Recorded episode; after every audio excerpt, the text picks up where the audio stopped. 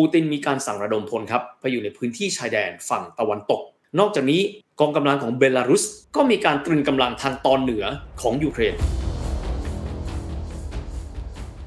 คำถามต่อมาที่หลายคนก็คงสงสัยนะครับ ก็คือผลกระทบในเชิงเศรษฐกิจ รัสเซียได้มีการส่งพลังงานนะครับ ไปยังประเทศยุโรปตะวันตกมหาศาลเขาก็ส่งผ่านท่อก๊าซเกิดข้อพิพาทแบบนี้ลองจินตนาการดู ถ้าเกิดว่าทางด้านของรัสเซียแค่บอกว่า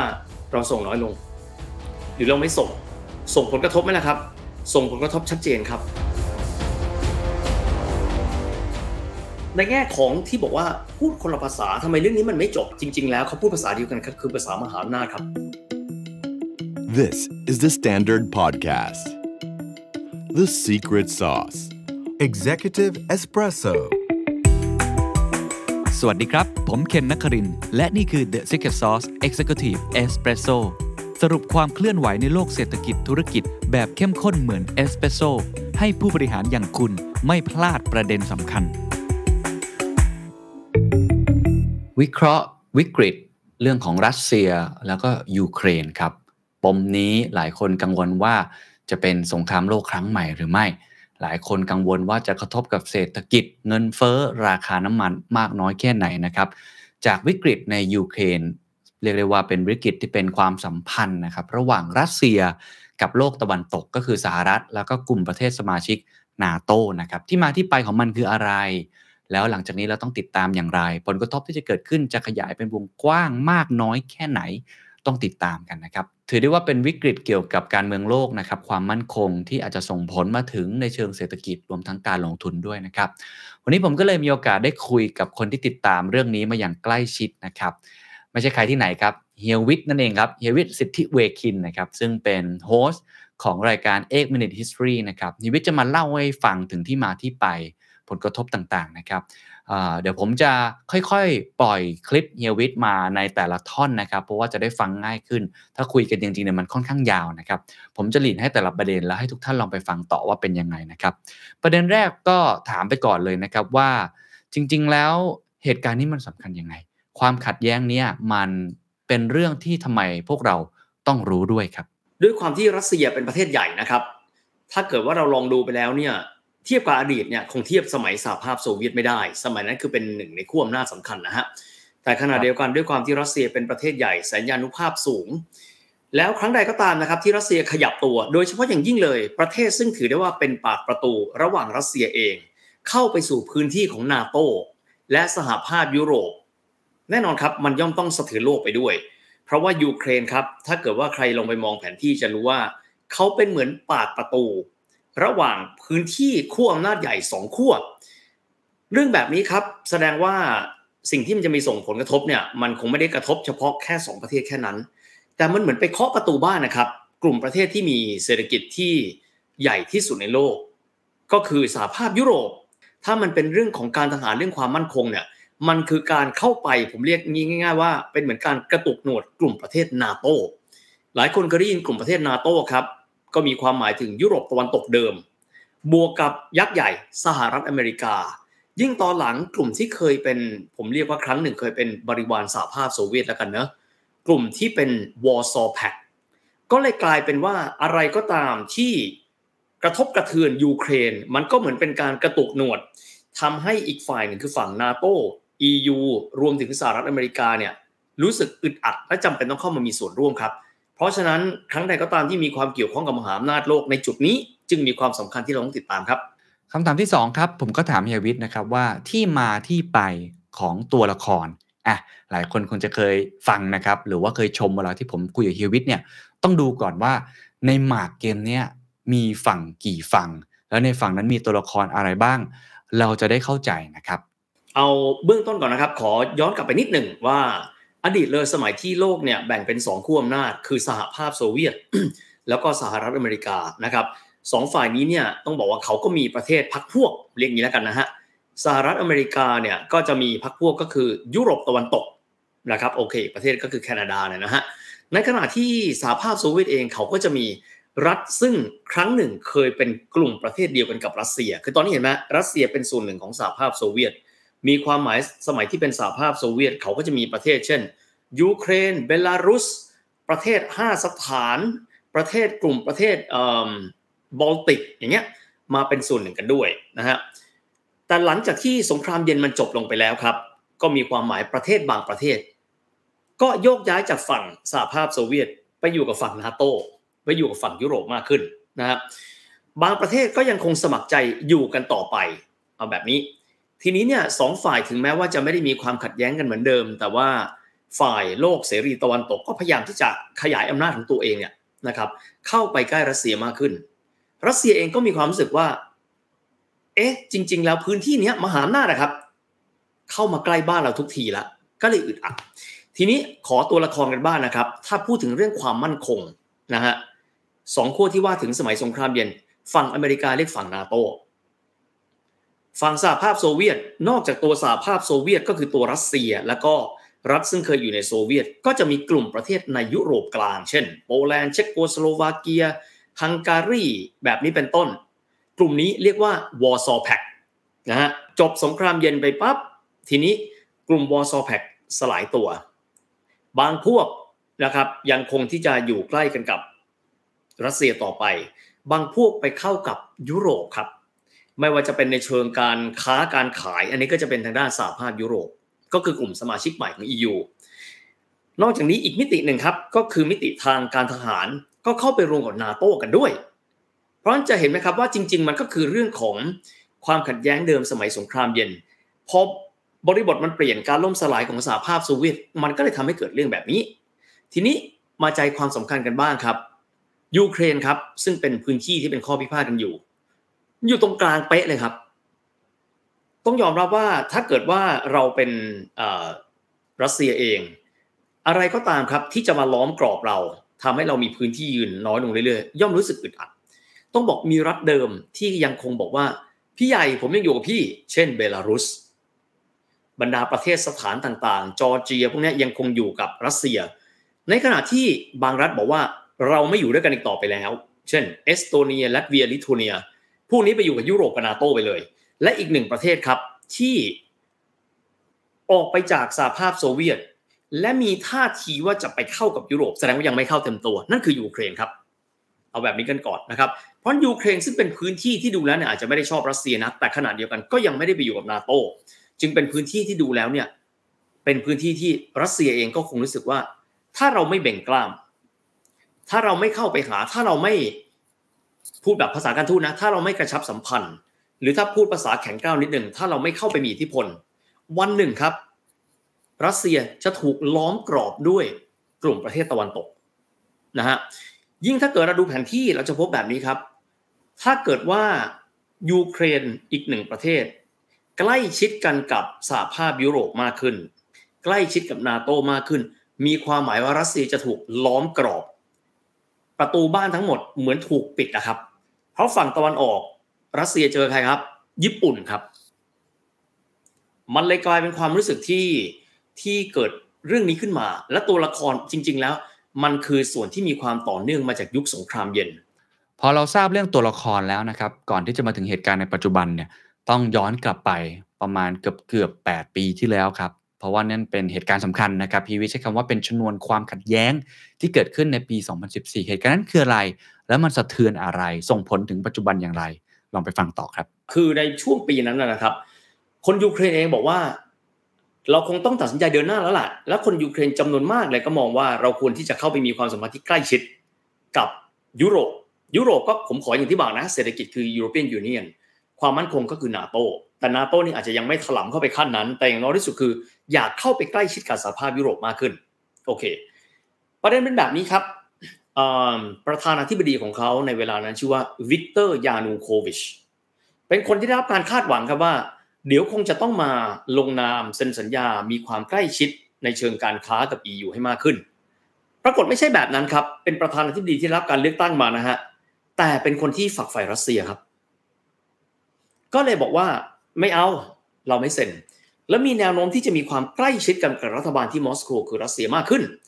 ประชาชนก็เลยไม่พอใจครับ ในปี 2014 ตอนต้นปีเลยนะครับ ประชาชนเห็นท่าทีของประธานาธิบดียานูโควิช แล้วก็อยากกันนั้นเลย เราออกมาประท้วงชุมนุมกันดีกว่านะครับ ซึ่งในครั้งนั้นเขาเรียกว่าเป็นการปฏิวัติแห่งศักดิ์ศรี revolution of dignity ประชาชนก็รวมตัวกันเป็นแสนคนเลยนะครับ ที่เมืองใหญ่รวมเฉพาะอย่างยิ่งเลยก็คือเมืองเคียฟ ก็คือนครหลวงกันด้วย หลักการเลยคือเอาประธานาธิบดีคนนี้ที่ได้รับการเลือกตั้งเนี่ยออกไป เพราะว่าไม่เป็นไปตามสิ่งที่พวกเขาคาดหวังในเรื่องของการที่จะเข้าไปใกล้ชิดกับ EU มากขึ้น ปรากฏว่าทนแรงกดดันไม่ไหวครับ จริง ๆ ก็ก่อนหน้านั้นมีการพยายามที่จะปราบนะครับ มีคนตายเป็นหลักหมื่นก็ประมาณสักหมื่นต้นๆ ก็เป็นความรุนแรงที่ทั่วโลกรายงานไปทั่วโลกกันเลยนะฮะ ยานูโควิชเองรับแรงกดดันไม่ไหวและอยู่ไม่ได้แล้วทำไงล่ะลี้ภัยทางการเมืองครับไปอยู่ที่รัสเซียซึ่งเป็นประเทศพันธมิตรของตัวเองนะครับ ซึ่งในเวลานั้นก็เป็นช่วงที่การเมืองที่ดูดูดูจะคลี่คลายแล้วถูกไหมฮะก็คือจะคงจะมีการเลือกตั้งใหม่ที่สุดแล้วก็ได้เปโตรโปโรเชนโกซึ่งเป็นประธานาธิบดีท่านต่อไปเนี่ยขึ้นมา มีการปล่อยนักโทษการเมืองชื่อว่ายูเลียทิโมเชนโกนะครับก็เป็นอดีตนักการเมืองระดับใหญ่อีกคนหนึ่งของทางด้านยูเครนเนี่ยออกมาเพื่อที่ว่าเราจะมาเริ่มสร้างประเทศละแล้วเราก็จะเข้าไปใกล้ชิดกับสหภาพยุโรปมากขึ้น เรื่องไม่จบแค่นั้นครับ เพราะว่ารัสเซียครับมีวิธีการ ผมใช้แบบนี้แล้วกัน ในพื้นที่ไครเมีย ถ้าเราดูแผนที่นะฮะยูเครนจะเป็นพื้นที่ที่เป็นพื้นที่ใหญ่ ถ้าเกิดเราดูตอนใต้สุดเลยของยูเครน จะมีติ่งอยู่เล็ก ๆ เป็นพื้นที่หนึ่ง พื้นที่ตรงนั้นคือพื้นที่คาบสมุทรไครเมีย บางคนจะได้ยินเออมันได้ยินหลายทีแล้ว มันสำคัญตรงไหนเหรอคาบสมุทรไครเมียนะครับ เป็นพื้นที่ที่ติดกับ ทะเลใหญ่ที่มีความสำคัญมากนั่นคือทะเลดำมองจากทะเลทะเลดำลงไป คือเจอตุรกีนะครับ ซึ่งตุรกีก็ถือว่าเป็นชุมทางที่มีความสำคัญของโลกมากๆ พื้นที่ยุทธทางยุทธศาสตร์สำคัญมากนะครับ ถ้าหากว่าใครครอบครองจุดนั้นได้ ถือว่าเป็นเจ้ายุทธศาสตร์ที่มีความสำคัญมาก สิ่งที่เกิดขึ้นครับในเวลานั้น มีกองกำลังซึ่งไม่รู้ว่าเป็นใคร ติดอาวุธครบมือ เข้าไปในพื้นที่ของไครเมีย ข้าวสมุทรไครเมีย เข้าไปปั๊บสิ่งที่เราสังเกตได้ครับเพราะไม่รู้ว่าเป็นใครหนึ่งพูดภาษารัสเซียครับสองเครื่องแบบที่เขาใส่เข้าไปคอมมานโดแล้วปิดหน้าเนี่ย ไม่ได้มีการติดสัญลักษณ์ของกองทัพประเทศใดเลย ก็เลยไม่รู้ว่าเขามาจากไหนนะครับ แล้วก็ไปยึดที่ทำการหลักๆ เลยก็คือที่เมืองหลวงแล้วก็เมืองสำคัญของคาบสมุทรไครเมีย ซึ่งมีชื่อว่าเซวัสโตโปลถามว่าสำคัญยังไงนั่นคือกองทัพเรือที่ใหญ่ที่สุดเลย ของยูเครน เพราะว่ามันอยู่ติดกับทะเลดำนะฮะเข้าไปปั๊บนานาชาติก็บอกรัสเซียหรือเปล่า รัสเซียก็บอกไม่ใช่ คุณบอกได้ไงคนนั้นเป็นคนรัสเซียเขาพูดภาษารัสเซียอ้าวแล้วคนรัสเซียที่เขาอยู่ในยูเครนอะเขาเขาเป็นคนที่เป็นคนสัญชาติเราหรือเปล่า ผมไม่เกี่ยวโอเค หลังจากนั้นเมืองสำคัญแล้วก็พื้นที่สำคัญถูกยึดครองเอาไว้จนจบ เห็นไหมครับหนึ่งอย่างครับ ไม่มีการรบนะครับ ไม่มีการรบใด ๆ เกิดขึ้น จากนั้นครับคนที่อยู่ในพื้นที่ของไครเมีย มีการจัดประชามติเขาเรียกว่า snap referendum นะครับด้วยการจัดแล้วก็ 97%ของคนที่อยู่ในพื้นที่และมีการไปทำประชามติ บอกว่าขอให้ไครเมียแยกตัวออกมาจากยูเครน และไปเป็นส่วนหนึ่งของรัสเซีย จบก็มีความหมายว่าประชาชนเลือกมาถูกไหมฮะ ประชาชนในจุดนั้น ซึ่งก็ไม่รู้ว่า referendum ที่ว่าถึงเนี่ยมันถูกจัดโดยใคร หลังจากนั้นครับประธานาธิบดีวลาดิเมียร์ปูตินก็บอกว่า เราเคารพในการตัดสินใจของคนที่อยู่ในไครเมีย ซึ่งได้มีการทำประชามติมาแล้ว ดังนั้นเราจะขอต้อนรับไครเมียกลับสู่อ้อมอกของพวกเรา ก็เลยกลายเป็นว่ารัสเซียได้พื้นที่ไครเมียมาโดยที่มิได้เกิดสงครามใด ๆ นานาประเทศก็พูดว่าเราบอยคอต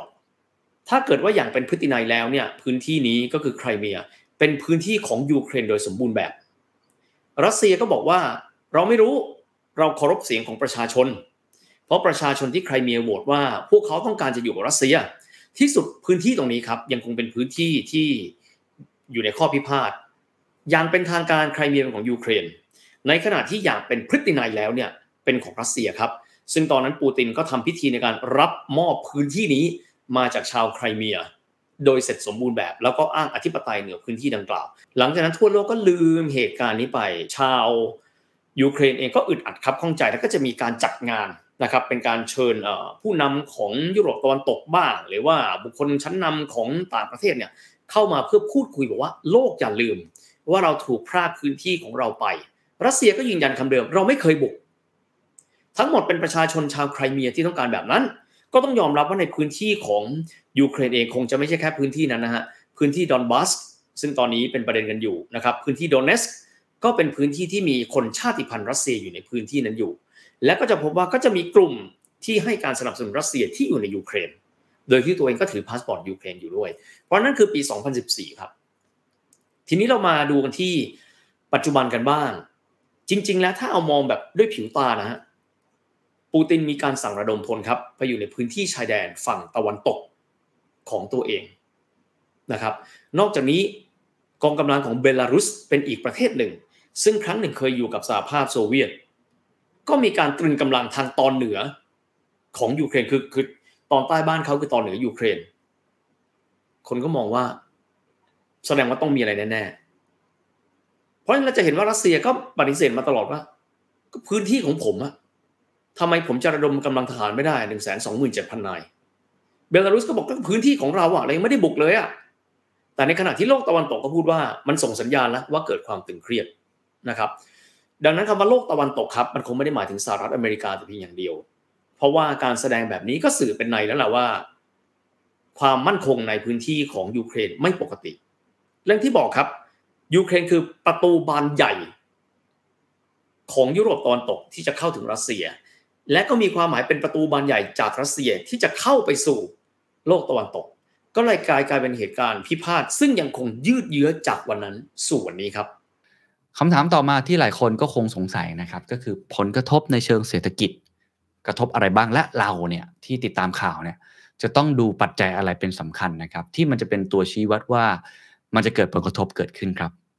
ครั้งใดก็ตามที่เกิดความตึงเครียดในเชิงความมั่นคงไปแล้วเนี่ยหลายฝ่ายก็จะคิด การค้าระหว่างกัน โดยเฉพาะยิ่งเรื่องของทรัพยากรธรรมชาติ และเรื่องของพลังงานจะส่งผลกระทบมากน้อยขนาดไหนนะครับ ซึ่งส่งผลกระทบแน่ๆครับ เพราะว่ารัสเซียได้มีการส่งพลังงานนะครับ ไปยังประเทศยุโรปตะวันตกมหาศาล ส่วนใหญ่จะเป็นรูปของก๊าซธรรมชาตินะครับ ซึ่งเอาไปผลิตไฟฟ้าในรูปแบบของน้ำมันนะครับ แล้วก็สำคัญมากๆก็คือเขาส่งเนี่ยก๊าซธรรมชาติปกติพวกนี้มันเป็นเป็นก๊าซใช่ไหมฮะเขาก็ส่งผ่านท่อก๊าซ ท่อก๊าซสำคัญก็ชื่อว่า Nord Stream นะครับ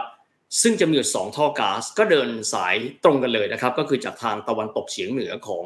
รัสเซียนะครับ ผ่านทะเลบอลติก แล้วก็ไปทางตอนเหนือของเยอรมัน ชื่อเมืองไกรฟส์วัลด์นะครับซึ่งเมืองนั้นก็อยู่ที่มณฑลเขาเรียกว่าเมคเลนบวร์กฟอร์พอมเมิร์นส่งเข้าไปเสร็จปั๊บเยอรมันก็จะได้รับพลังงานเหล่านั้น แล้วก็จะมีการเปลี่ยนเป็น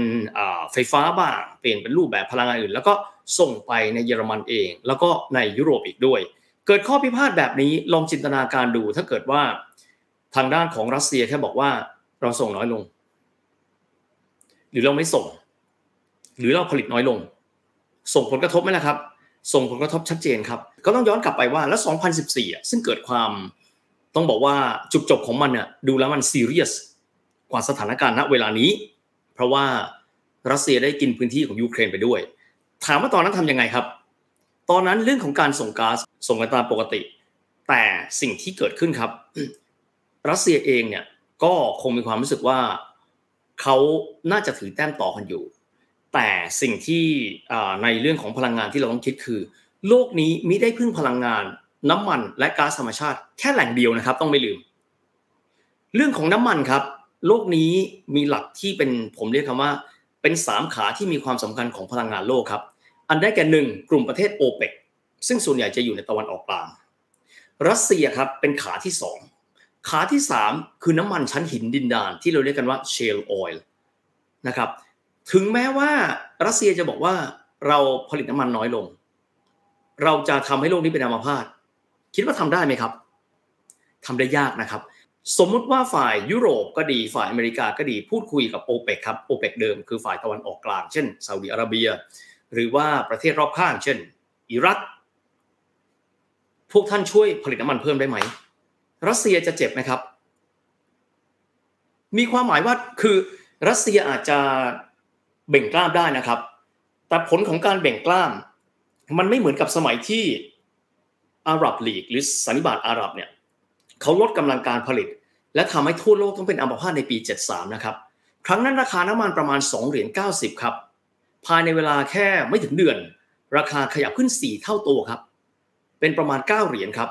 ปัจจุบันสมมติรัสเซียพูดว่าเราลดกำลังการผลิต สะเทือนเยอะไหมครับ สะเทือนครับ แต่ไม่มากครับ ถ้าหากว่าโอเปกเดิม ไม่เป็นไรครับ เราเพิ่มกำลังการผลิต ไม่ต้องเพิ่มเท่ากันกับที่รัสเซียมีนะฮะ แต่มันก็เป็นการลดแรงกดดัน แต่ไม่แค่นั้นครับ สมมติรัสเซียบอกว่า เราลดกำลังการผลิตเพราะรัสเซียเป็นโอเปกพลัสโอเปกบอกเราไม่เพิ่ม เพราะไม่ใช่คู่ขัดแย้ง อเมริกาบอกไม่เป็นไรครับ เรามีน้ำมันชั้นหินดินดานหรือเชลออยเพราะฉะนั้นการไปบังคับด้วยวิธีการด้วยน้ำมันคงไม่ใช่ครับ แล้วต้องยอมรับว่าเรามองย้อนกลับไปครับว่า สมัยที่ทางรัสเซียเนี่ย ได้เดินเกมในการที่จะเข้าไปกดดันยูเครน แล้วก็ได้ไครเมียมาในเวลานั้นนะสิ่งที่เกิดขึ้นครับก็คือสหรัฐอเมริกาไม่จะเป็นด้วย oil reserve ของน้ำมันก็ดี หรือไม่ว่าจะเป็นประเด็นการที่พูดคุยกับโอเปกก็ดีกำลังการผลิตเนี่ยไม่ลดลงนะครับ แต่ขอให้มีการเพิ่มขึ้น การเพิ่ม supply แปลว่าอะไรครับ ราคาปักหัวลงครับ ราคาปักหัวลงใครเจ็บครับ รัสเซียเจ็บครับ รัสเซียเนี่ยนะครับ GDP เขา7%มาจากการขายน้ำมันนะครับ ในครั้งนั้นเนี่ยกลายเป็นว่าราคาน้ำมันหายไปค่อนข้างมาก ผมจำตัวเลขไปไม่ได้ แต่ว่าชัดเจนเลยครับว่าพวกเขาเจ็บเองครับ เจ็บเลยครับ แล้วก็เรื่องของการที่บอยคอรดฝ่ายหนึ่งอาจจะบอกว่าก็แค่รัสเซียปิดท่อก๊าซยุโรปก็เป็นอัมพาตไม่ใช่นะครับ รัสเซียก็ต้องการเงินนะครับ รัสเซียเองก็ต้องการที่จะค้าขายต่อไป การบอยคอรดในครั้งนั้นส่งผลกระทบทำให้เศรษฐกิจรัสเซียในช่วงเวลาดังกล่าวประมาณ 14 15 16 ปักหัวลงนะครับ GDP ลดลงไป 6%บวกกับผลที่เขาได้จากเรื่องราคาพลังงานที่มันต่ำลง ณ เวลานั้นถ้าผมจำไม่ผิดจะประมาณสัก 90ร้อยหนึ่งนะครับปักหัวลงเหลือประมาณสัก 80 70 66 ที่สุดคือ เจอแรงกดดันทางเศรษฐกิจ 2 ขา GDP ลดไปประมาณ 10%นะครับ 10%นะครับของประเทศที่มีประชากรประมาณ 180 ล้านคน ส่งผลกระทบค่อนข้างมาก เพราะฉะนั้นถ้าหากว่าฝ่ายใดฝ่ายหนึ่งคิดจะทำอะไร ต้องคิดก่อน แต่กันนั้นก็ตามแต่ผลทางจิตวิทยาครับ มันมีผลกดดันการลงทุนของโลกแน่ ๆ ว่า จะเกิดอะไรขึ้น ครั้งนั้นที่เราพูดได้เพราะว่าเราเห็นมาแล้วครับ แต่ระหว่างทางที่ แต่ละฝ่ายกำลังดำเนินการกันอยู่ เราไม่รู้ว่าทางออกจะเป็นยังไง และสิ่งที่นักลงทุนก็ดีนะครับนักธุรกิจกลัวที่สุดคือเรื่องของอันโนนนี่แหละครับความไม่รู้ แล้วก็เรื่องของความไม่แน่นอนในสถานการณ์ มันก็เลยกดดันบรรยากาศการลงทุนโลกอย่างที่เราเห็นนี่แหละครับ แล้วก็อีกอย่างหนึ่งที่หลายคนก็เอ๊ะอยากจะรู้เหมือนกันนะครับว่าผลกระทบต่อไทยล่ะครับเป็นยังไงยังไงอ่า supply chain ทั่วโลกคงคงกระทบไปหมดนะฮะต้องบอกว่า เราลงทุนกับเขาเขาลงทุนกับเราแม้จะเป็นการลงทุนแบบ FDI หรือว่าในเรื่องการเรื่องของเงินทุนหมุนเวียนแต่ทางไทยเองต้องบอกว่าอยู่ในสภาพ wait and see ครับ ว่าเขาจะเกิดอะไรขึ้น แต่ณเวลานี้ไม่ว่าจะไปถามใครคุยกับใครก็ตามแต่ถามว่ารบไหมไม่มีใครเชื่อว่ารบนะครับเพราะรู้ว่ารบแต่ละครั้งเนี่ยโสหุ้ยมันเยอะ แต่ว่าความตึงเครียดจะออกมารูปแบบไหน และยังมีไพ่อะไรบ้างที่ไม่ใช่เฉพาะไทยนะฮะ โลกยังไม่รู้ว่าแต่ละฝ่ายจะทำอะไรบ้าง มันก็เลยกดดันนะครับเรื่องของภาวะของการลงทุน รวมถึงเรื่องของ supply โดยเฉพาะเรื่องของพลังงาน เพราะถึงแม้จะบอกว่าเดี๋ยวก็หา shale oil ได้ เดี๋ยวน่าจะพูดคุยกับกลุ่มโอเปกได้ เราไม่รู้นี่ครับว่าที่สุดแล้วเนี่ยการเดินเกมแต่ละฝ่ายนั้นจะเป็นยังไงกันบ้าง และอย่างต้องยอมรับนะครับว่าด้วยเหตุการณ์นี้เนี่ยมันก็เลยทำให้แต่ละฝ่ายต้องมีการพูดคุยกันมากขึ้นนะครับ เราเห็นชัดๆเลยครับว่าตอนนี้ผู้นำของประเทศสำคัญสำคัญก็จะเดินทางไปที่เคียฟก็นครหลวงยูเครน เพื่อไปพูดคุย แม้กระทั่งคนที่เป็นเพื่อนบ้านทางตอนใต้ครับที่ทะเลดำก็คือเรเซปโทยิปแอโดอันก็คือประธานาธิบดีตุรกีเนี่ยก็ต้องบินขึ้นมานะครับ ถึงแม้ประเทศตอนนี้เงินเฟ้อไปประมาณ 48%นะครับไม่ว่าจะยุ่งขนาดไหนต้องไปครับ แล้วก็เป็นไปได้ไหมว่าผู้นำอาจจะต่อสายคุยกับรัสเซีย พื่อที่จะคุยอะไรกันบางอย่างที่ไม่มีใครรู้ แต่อย่างครับอยากจะคุยถึงเรื่องรัฐบาลใหม่ของเยอรมันนะครับนำโดยนายโอลาฟโชลส์จากพรรค SPD นะครับ ก่อนหน้านี้เนี่ยรัฐมนตรีต่างประเทศของเขานะครับเป็นรัฐมนตรีต่างประเทศท่านใหม่ มาจากพรรคกรีนครับ ก็คือแอนนาเลนาแบบ็อกจะต้องบอกว่าท่าทีของเยอรมันชัดเจนมาก จะต้องทับกับจีน ตอนนี้คิดว่าแอนนาเลนาแบบ็อกสามารถ มีเวลาคุยเรื่องจีนไหมครับ ไม่มีครับ พลวัตทางการเมืองความสนใจของโลกมันเปลี่ยนไป ซึ่งเราต้องบอกตรงครับว่า เราไม่มีทางเดาได้แหละครับว่า superpower เขาทำอะไร แต่ว่าตอนนี้หลายฝ่ายก็มีความเชื่อว่า สิ่งที่เรากลัวที่สุดเลยคือสงครามเต็มรูปแบบเป็นไปได้ยากครับ โดยเฉพาะยิ่งถ้าเราไปดูนะฮะวิธีการได้มาซึ่งไครเมียของรัสเซีย ถึงแม้รัสเซียจะบอกไม่ได้เกี่ยวก็ตามแต่ มันไม่ต้องใช้สงครามครับ ใช้ผมใช้คำว่าในเวลานั้นน่ะ มีกำลังทหารที่ไม่ทราบฝ่าย เป็นหลักร้อยนาย สถานการณ์ก็จบลงได้ อีกคำถามหนึ่งที่ต้องชวนคุยกันก็คือเรื่องความขัดแย้งนี่มันจะจบไหมหรือถ้ามันไม่จบเนี่ยทำไมมันไม่จบสักทีครับ มันคงจบลงไม่ได้แหละครับ เพราะว่าถ้าจบลงมีความหมายว่าเหมือนเอาง่ายๆทำไมทั่วโลกจึงไม่สามารถที่จะถอดปัจจัยทางด้านของความมั่นคงและการทหารเอาไปได้ ทั้งที่เราบอกว่าโลกนี้ไม่มีสงครามแล้ว แม้กระทั่งประเทศที่เชื่อว่าเราจะไม่มีสงครามแล้ว ก็ยังผลิตอาวุธออกมาขาย ประเทศที่ดูแล้วสงบสุขผมดูง่ายๆนะสิงคโปร์ต้องมีอาวุธไหมครับ มีครับ ทุกประเทศมันยังต้องมีเรื่องนี้อยู่ เพราะว่าไม่มีใครรู้หรอกครับว่ามันจะเกิดอะไรขึ้นบ้าง เพราะว่าแน่นอนว่าตราบใดก็ตามนะครับ อุตสาหกรรมเรื่องของ military industry complex หรือว่าอุตสาหกรรมการทหารเนี่ย มันยังมีความสำคัญอยู่ มันก็เหมือนกับมีการสร้างประเด็นต่างๆ เหล่านี้ออกมา ไม่ว่าจะเป็นประเด็นแบบออร์แกนิก หรือว่าถูกจุดขึ้นมาก็ตามแต่นะครับ แต่ละประเทศเองมหาอำนาจก็ย่อมที่จะต้องการมีอิทธิพล และดำรงอิทธิพลของตัวเองเอาไว้ ให้มากที่สุดในแต่ละพื้นที่นะครับ ที่ว่าพูดคนละภาษาครับ จริง ๆ แล้วเขาพูดภาษาเดียวกันครับคือภาษามหาอำนาจครับ คือภาษาที่มีทั้งเรื่องการค้า แล้วก็เป็นเรื่องที่มีความเกี่ยวข้องกับเรื่องของความมั่นคง เป็นเรื่องของศักดิ์ศรีที่ ถ้าเรานั่งอยู่เฉยๆเราอาจจะถูกกินแดนก็ได้ เราเบ่งกล้ามสิ ไม่มีใครเข้ามาใกล้บ้านเรา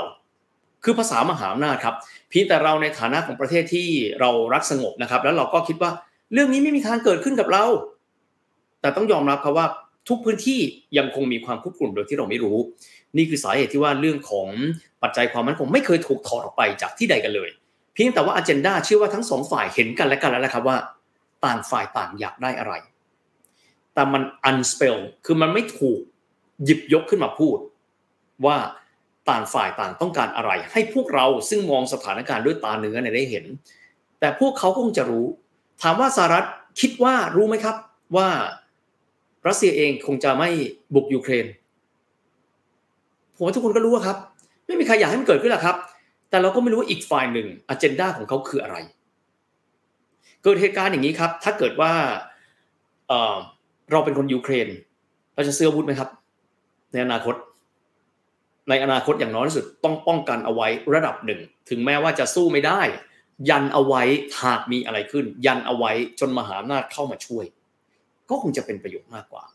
หลายคนต้องยอมรับว่าเราเชื่อว่าโลกนี้จะไม่มีสงครามแล้ว เราไม่มีความจำเป็นต้องใส่เรื่องการทหารเข้าไปในในในสมการ แต่ว่าดูจากสถานการณ์แบบนี้ที่สุดแล้วมัน เรื่องนี้มันไม่เคยจบเคยสิ้นนะครับนอกจาก เฮียวิทย์แล้วนะครับ ผมก็เลยลองไปหาข้อมูลจากสถาบันการการเงินนะครับ ที่เขามีมุมมองต่อเรื่องนี้นะครับ อย่าง SCB CIO นะครับเขาสรุปอย่างนี้เขาบอกว่า ความขัดแย้งรัสเซียยูเครนเนี่ยเป็นปัจจัยเฝ้าระวัง เป็นลักษณะความขัดแย้งที่ยืดเยื้อ แต่ยังไม่ใช่สงครามใหญ่ รูปแบบเนี่ยอาจเป็นไปในลักษณะสงครามกองโจรและการลาดตระเวนตามแนวชายแดนทำให้มองผลกระทบช่วงสั้น ต่อตลาดหุ้นโลกเนี่ยยังคงจำกัด ถ้ายังไม่เกิดการประทะ เนื่องจากการเปิดสงครามอย่างเต็มรูปแบบเนี่ยจะเกิดผลเสียอย่างมหาศาลนะครับทั้งจากฝั่งรัสเซียก็คือการโดนคว่ำบาตรทางเศรษฐกิจ จากกลุ่มประเทศสมาชิกนาโตฝั่งสหภาพยุโรปนะครับก็คือความมั่นคงด้านพลังงาน เนื่องจาก EU เนี่ยพึ่งพาก๊าซธรรมชาติจากรัสเซียในสัดส่วนที่สูง โดยการส่งออกก๊าซธรรมชาติ LNG ของรัสเซียเนี่ยนะครับคิดเป็นสัดส่วนประมาณ 35%ของปริมาณการใช้ก๊าซของยุโรปในปี 2022 รวมทั้งฝั่งสหรัฐครับ เงินเฟอ้อที่เร่งตัวต่อเนื่อง ก็ยิ่งจะทำให้เฟดนะฮะต้องเร่งขึ้นดอกเบี้ยมากกว่าเดิม ซึ่งจะกระทบต่อการฟื้นตัวทางเศรษฐกิจนะครับ เพราะฉะนั้นในระยะสั้นประเด็นที่ต้องติดตามอย่างใกล้ชิดก็คือการคว่ำบาตรทางเศรษฐกิจนะครับที่อาจนำมาใช้ต่อรัสเซีย ซึ่งจะส่งผลต่อเศรษฐกิจและตลาดเงินของรัสเซีย รวมทั้งส่งผลกระทบต่อความมั่นคงด้านพลังงานของยุโรป และสถาบันทางการเงินและภาคธุรกิจของยุโรปครับที่มี exposure นะครับหรือว่ามีส่วนที่เกี่ยวข้องกับภาคธุรกิจในรัสเซียด้วยนะครับ อันนี้ก็เป็นมุมมองจากทางฝั่ง SCB CIO จริงๆ ต้องบอกว่าทางกกรอเองนะครับคุณสุพันธ์มงคลสุธีประธานสภาอุตสาหกรรมแห่งประเทศไทยนะครับก็ได้ออกมาถแถลงเรื่องนี้เหมือนกันนะครับบอกว่าความตึงเครียดทางการเมืองระหว่างรัสเซียและยูเครน มองว่ามีโอกาสส่งผลกระทบด้านลบต่อเศรษฐกิจโลกและไทยในหลายมิติ หากสถานการณ์นั้นลุกลาม ส่งผลให้สหรัฐอเมริกา สหราชอาณาจักร หรือว่าสหภาพยุโรปนะครับใช้มาตรการคว่ำบาตรทางเศรษฐกิจต่อรัสเซีย ก็จะกดดันให้การค้าโลกรวมถึงการค้าระหว่างไทยและรัสเซียเนี่ยได้รับผลกระทบนะครับ นอกจากนี้หากทางรัสเซียเนี่ยตอบโต้ด้วยการลดกำลังการผลิตน้ำมันดิบและก๊าซธรรมชาติ ก็จะยิ่งกดดันให้อุปทานน้ำมัน และก๊าซธรรมชาติตึงตัวมากขึ้น ส่งผลกระทบต่อเนื่องไปยังอัตราเงินเฟ้อ เนื่องจากรัสเซียนั้นเป็นผู้ผลิตน้ำมันดิบ และก๊าซธรรมชาติอันดับที่ 2 ของโลก อีกทั้งราคาน้ำมันดิบครับที่สูงอาจส่งผลต่อเนื่อง ให้ราคาสินค้าโภคภัณฑ์อื่นๆ เพิ่มขึ้นตามไปด้วย โดยเฉพาะเหล็กและอลูมิเนียม ในกรณีที่แย่ครับ ราคาน้ำมันดิบเบรนท์ในไตรมาสแรกของปี 2565 อาจพุ่งสูงกว่า 100 ดอลลาร์ต่อบาร์เรล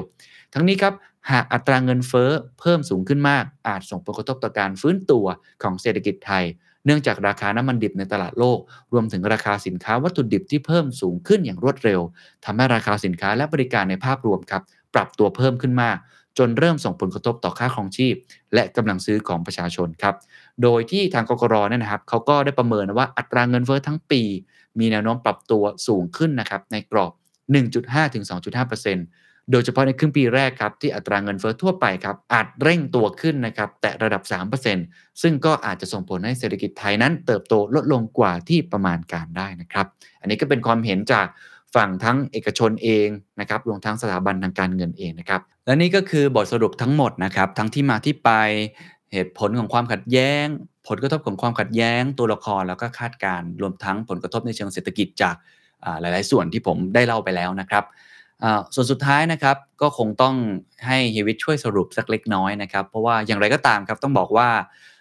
ประเทศในฝั่งยุโรปเองเนี่ยเขาก็ยังมีทางเลือกเรื่องของน้ำมันเรื่องของพลังงานเนี่ยจากโอเปกอยู่นะครับ อันนี้ก็ต้องดูกันต่อไปว่าสถานการณ์จะเป็นอย่างไร